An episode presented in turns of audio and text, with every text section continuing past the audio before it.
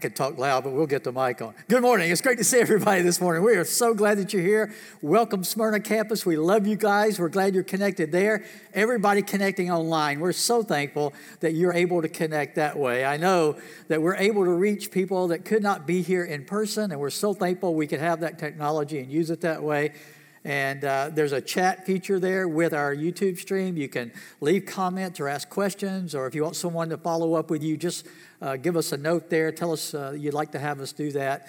Uh, we've had people decide to get baptized uh, watching online. Uh, in the past month, we've had three baptisms of people that had not stepped foot inside our building till they came here to get baptized, but they had connected online and heard the message there. So we're so thankful for that. And we are thankful that you're here, and we are uh, having a special day of celebration. I'm so honored that Sue Ann and I and our family can celebrate 30 years of ministry here at Lakeshore. It's, it's a, a really a privilege for us. And we're going to get to that at the very end of the service, but you, if you know me in 30 years, I love preaching. And I wasn't going to have this time of celebration be without my opportunity to preach the word at this time, too. So we're starting a new series today, and, and we're going to get into it. It's called The Daniel Dilemma. And I believe it is so timely. I didn't want to miss getting started with it today, doing the introduction to it today, because it is so timely and it so parallels what we're going through today as Christ followers. Now, before we get to that today, I want us to take a moment for prayer. Uh, we've got a couple of families in particular that I really want to be lifting up in prayer. Maria Pertillo and her family, her son Juan passed away uh, a week ago, and we certainly want to be praying for, for that family. Uh, uh, both Maria and her, uh, some of her other children are members here, Juan's brothers and sisters, and we just want to lift them all up in prayer. And then also, uh, more recently than that, even Ted and Danita Williams uh, had a baby that was born with many complications. Ainsley, a little girl, beautiful little girl. I got to meet her uh, just uh, this week in the hospital. They made exception for me to be able to go in and be with her and I'm so thankful I got to. Uh, she fought a hard battle for seven months after her birth. She never left the hospital, but she was well loved and well cared for, and uh, she went on to be with the Lord. And we want to uh, be lifting up that family, Ted and Danita and their whole family, and our prayers there. And then uh, Ollie Cole's sitting here. Uh, Ollie, I'm not sure. I think you might be our senior member. What are you? 90 years old, I think, right? And Ollie's going in tomorrow, I think, for a heart cath, and we want to be praying for Ollie. And then one other one, Talia Stallworth. I just got a text this morning. She's having contractions way early in her pregnancy. I want to be praying for her as well. I know there are many other needs, but let's go to God in prayer together. Father, we thank you. We thank you that we can have access to your throne of grace through your Son Jesus and what he did for us on the cross. So we lift up these needs, Father knowing full well that you want us to do our part to meet the needs, but we are so limited, but you're not. You can meet the needs in ways that we can't even imagine. You can give strength and comfort and peace that's beyond our ability to understand. And we pray that for all of these people that are going through times of challenge or struggle or grief or loss. Father, we lift them up to you and to your care. In Jesus' name, amen. So, today, beginning this new series, we're talking about the Daniel dilemma is this How do you stand firm and love well in a culture of compromise? Uh, what happened in Daniel's life is a little different than what we're dealing with, but there are some strong parallels to what Christians are facing in the United States today.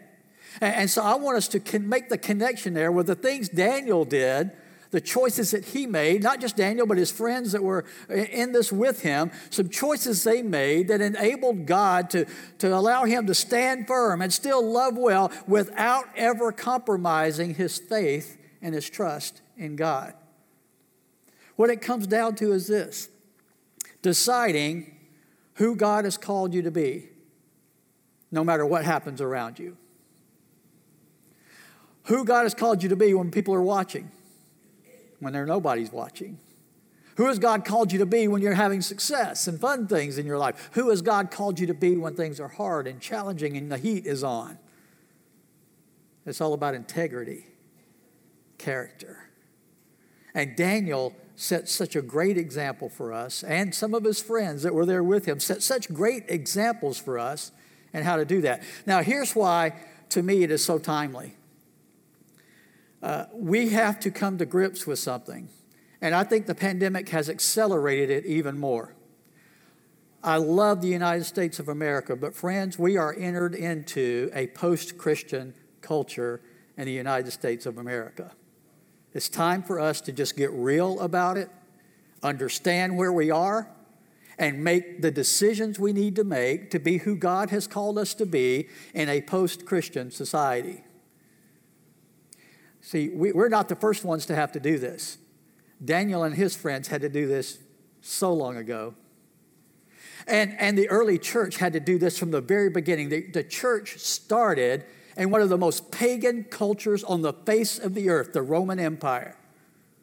Under their pagan rule, the church not only got started, but it thrived in the middle of a pagan culture. Why? Because those people decided, they made the choice we are going to follow after Jesus, even if the culture around us is in no way supportive of that. And in fact, many times opposed it violently. We've got to make a decision, church in America. Are we going to stand firm? And by standing firm, I don't mean with the absence of also loving well at the same time. Because it's one thing to stand up for what you believe in, it's another thing to do it with love. The kind of love that will be attractive to people that we're trying to reach for Christ. And all too often, here's what the church in America has done we've either compromised or we've tried to take a stand that's not very loving. And I believe from Daniel and his friends, we can learn that balance in this series for these four weeks of standing firm and yet still loving well in a culture of compromise that we find ourselves living in in America today. I want to look at the beginning. Uh, turn, in, if you would, in your Bibles to Daniel. We're going to start with chapter 1 there. Uh, a little bit of an introduction to what was going on in Daniel's life, beginning with verse 3. Then the king ordered Ashpenaz, chief of his court officials. By the way, if you don't think that's the correct pronunciation, I don't care. I just say what I think it was, and you can pronounce it any way you want when you read it out loud, okay? Ashpenaz, chief of his court officials, to bring into the king's service some of the Israelites from the royal family and the nobility, young men without any physical defect, handsome, showing aptitude for every kind of learning, well informed, quick to understand, and qualified to serve in the king's palace. He was to teach them the language and the literature of the Babylonians. The king assigned them a daily amount of food and wine from the king's table. They were to be trained for three years. After that, they were to enter into the king's service. Among those who were chosen were some from Judah Daniel, Hananiah, Mishael, and Azariah. Let's stop there for a minute because if you don't know the context a little bit, this almost sounds like a wonderful opportunity for Daniel and his friends. Right? They are hand selected because they're such quality young men. They're probably 16 to 18 years old at this time, young men. And, and what we don't catch if you don't know the context is, is that this is the result of their people being conquered and overthrown by a pagan ruler named Nebuchadnezzar. He was as pagan as they come.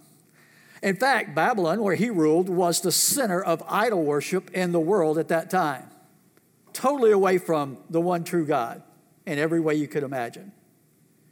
And he had come in and conquered uh, God's people. Let's be honest, at this time, if you look at the history in the Old Testament, they had wandered far from God.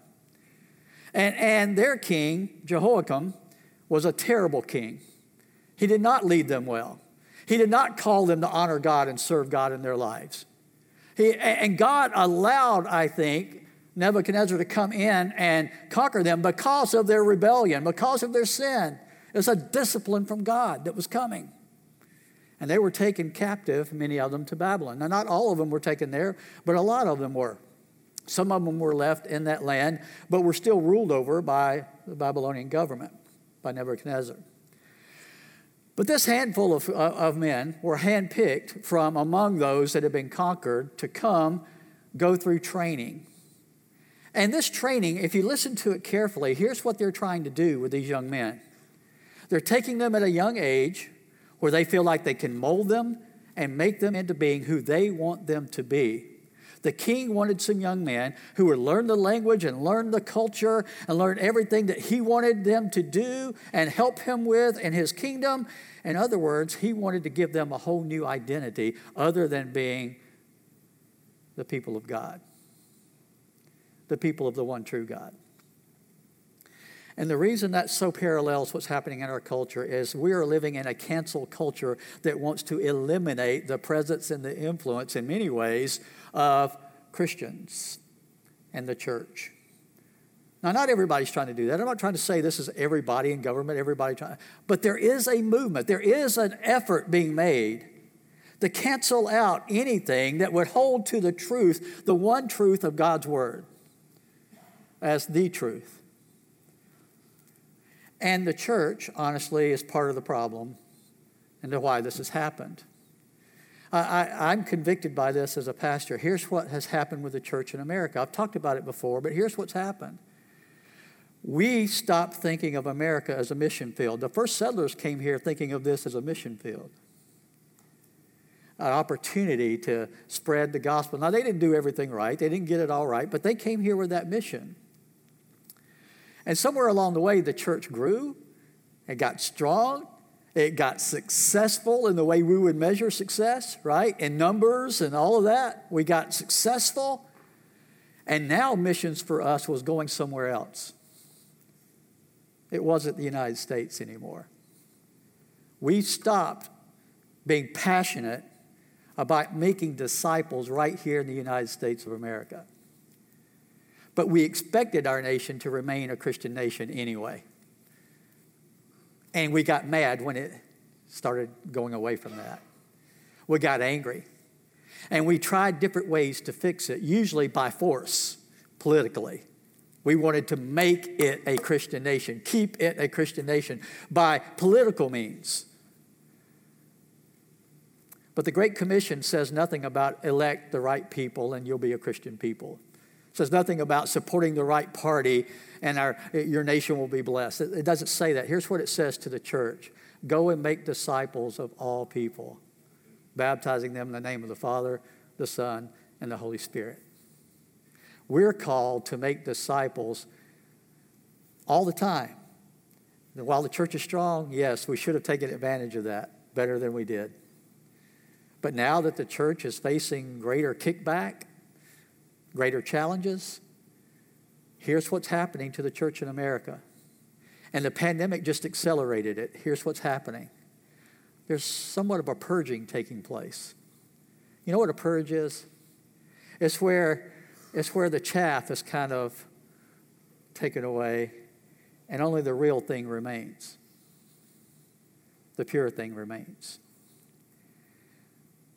Churches all around the world including America, during the pandemic have suffered about a one third loss of people who were pretty connected to the church before the pandemic hit, who've not reconnected at all during that time. One third. Boom, gone. There are a lot of reasons for it, and people use a lot of excuses for it, but here's the bottom line that was already happening before the pandemic hit. Did you know it? The church in America has been in decline for well over 25 years steady decline long before this pandemic hit. So the challenge is okay, what we were doing before, people say, I just want to get back to normal. Please don't pray for that. Normal wasn't working, it wasn't getting the job done. Let's not go back to normal. Let's move forward better than what we were before. Laser focused on the mission that God's given us to keep making disciples who make disciples who make disciples instead of just thinking church is about gathering people on Sundays. And the more butts you get in the seat, the more successful you are. That's not true. It's never been true. You measure it by disciple making. That's the true measure of the success of the church. And so we all need to rethink let's not go back to normal.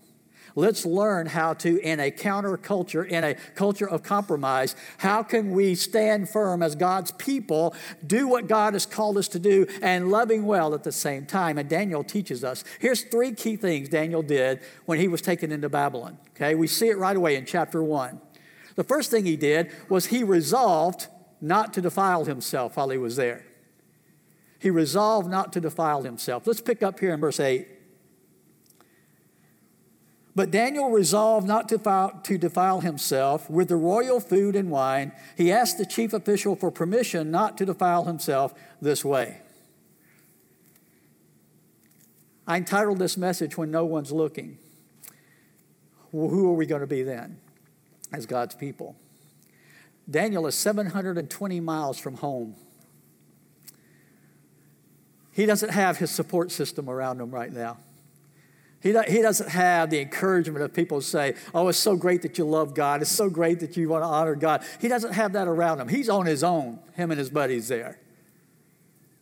But Daniel did something. See, he, eh, when, when they said, We're taking you there, here's the plan, Daniel made a decision that he wasn't going to defile himself, even in that pagan culture. He was going to honor what God had called him to, even in that pagan culture.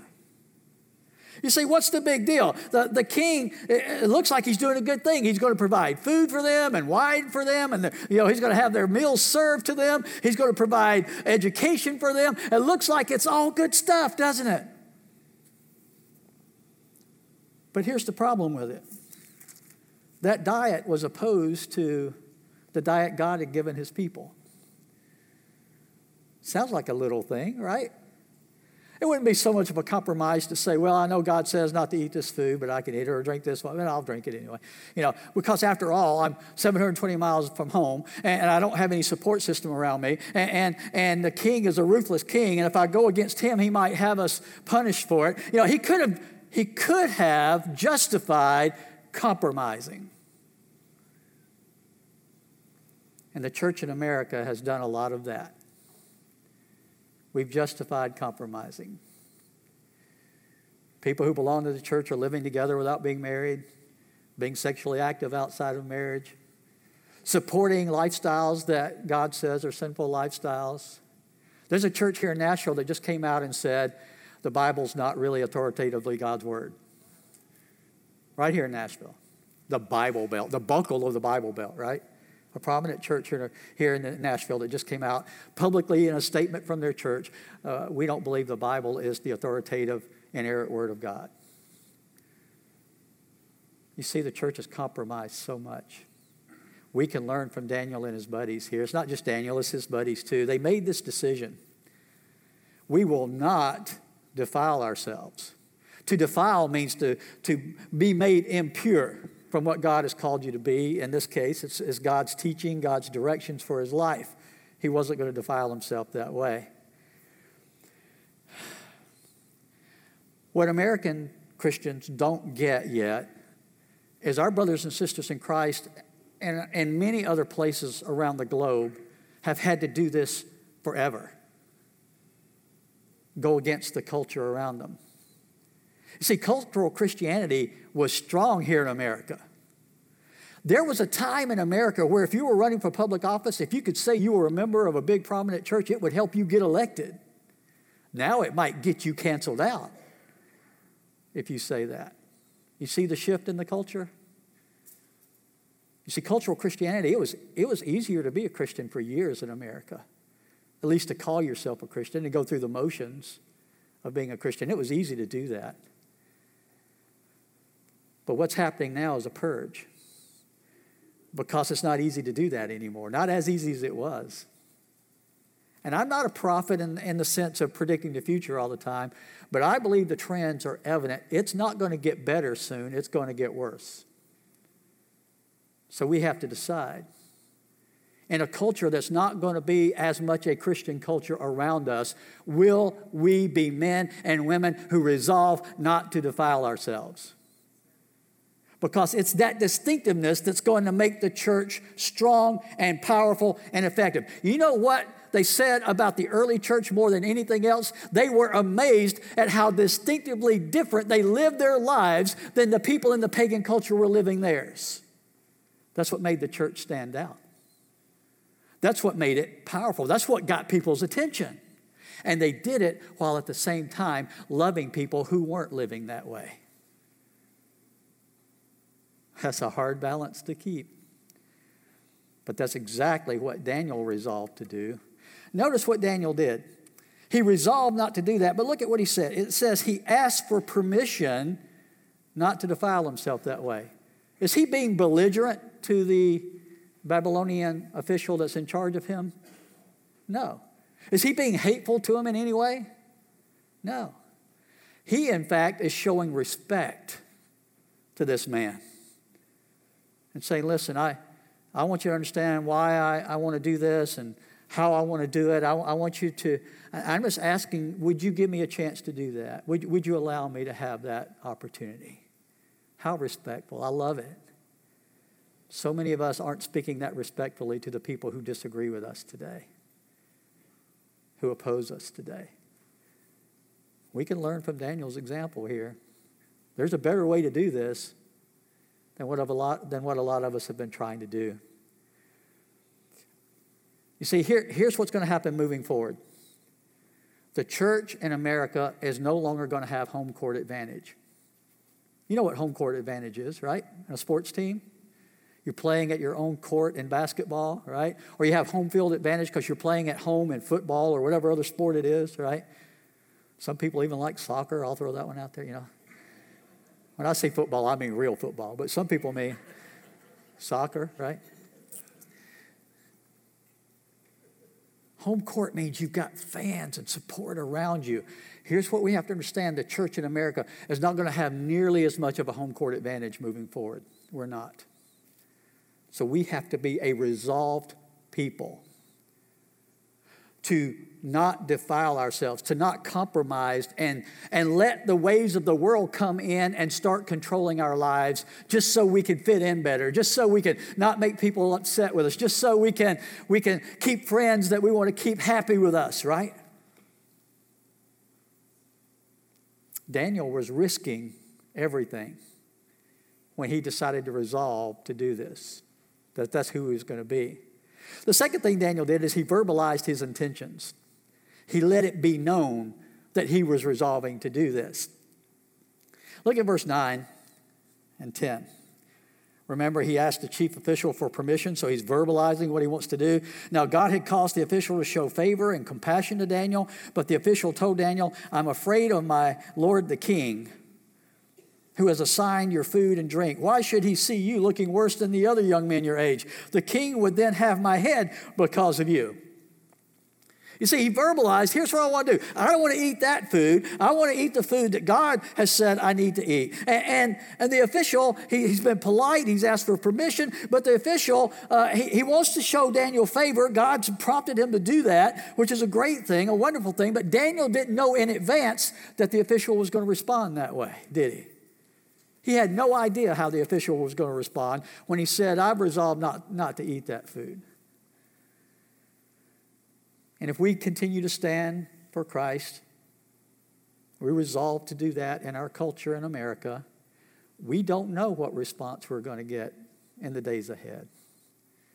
I can assure you this it won't be the happy celebration that it once was among as many people. So, are we going to be resolved enough to do it? Anyway, I've got friends who uh, work in ministry in Europe. I've got two friends who work in ministry in Canada. And I've heard from them all. The ones who work in Europe say, Randy, Europe is about uh, 60, 70 years ahead of America. The church there compromised, got very liberal, and almost went non existent in many European countries. Those great cathedrals they built are now museums and tour places the tourists go see. They're not thriving churches anymore. In Canada, they're about 20 years ahead of us, where that liberal movement got there before it came into America as much. And the churches in Canada are compromising and failing, and they're closing their doors at faster rates than they are here in America. You see, sometimes people make the mistake of thinking, well, the way for the church to do well is to compromise and become more like the world. But Daniel's example, the example of the early church, is that the church thrived without compromise by loving and walking in obedience at the same time.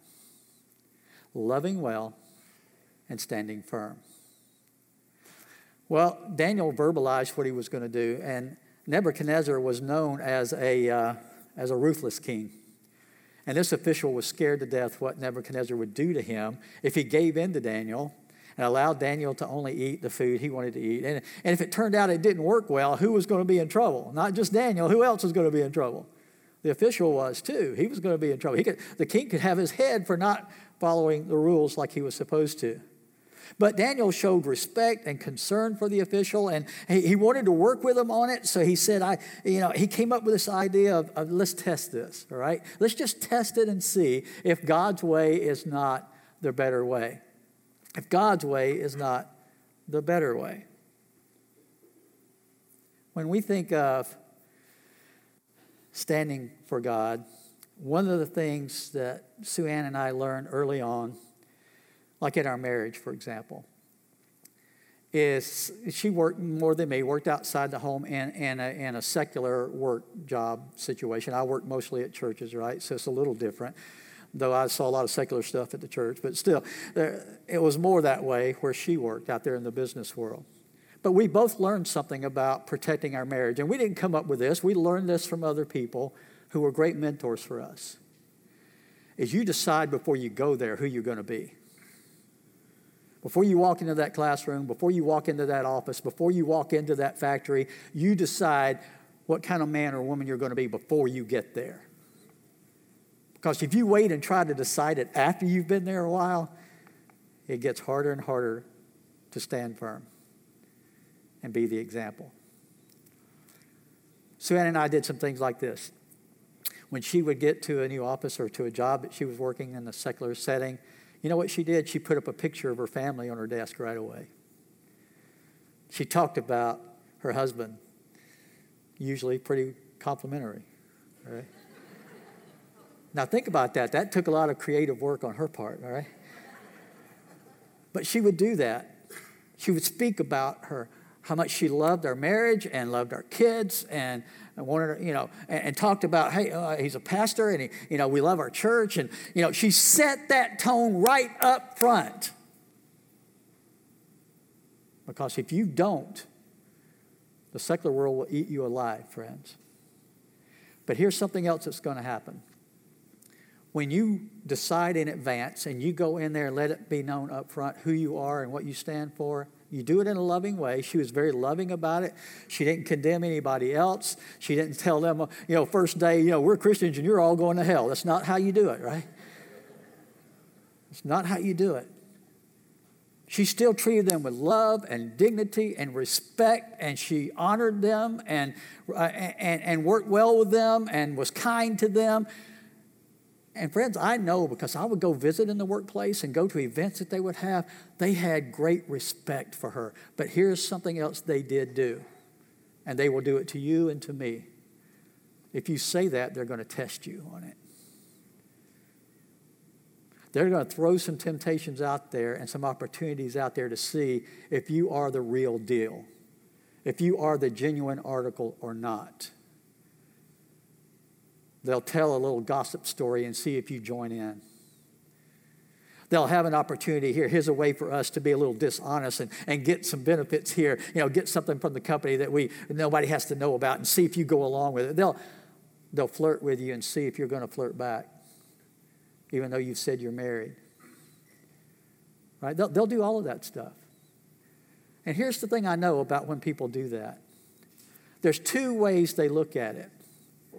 Number one is they already maybe feel like Christians are, are hypocrites and they don't like them at all, and they're just trying to show you up to be another one, right? Sometimes that's their approach. But sometimes the approach is this I would like to know is there anything real about this? Does it really make a difference in your life to know Jesus and follow Jesus? Are there people who are genuinely representing Christ in the world today.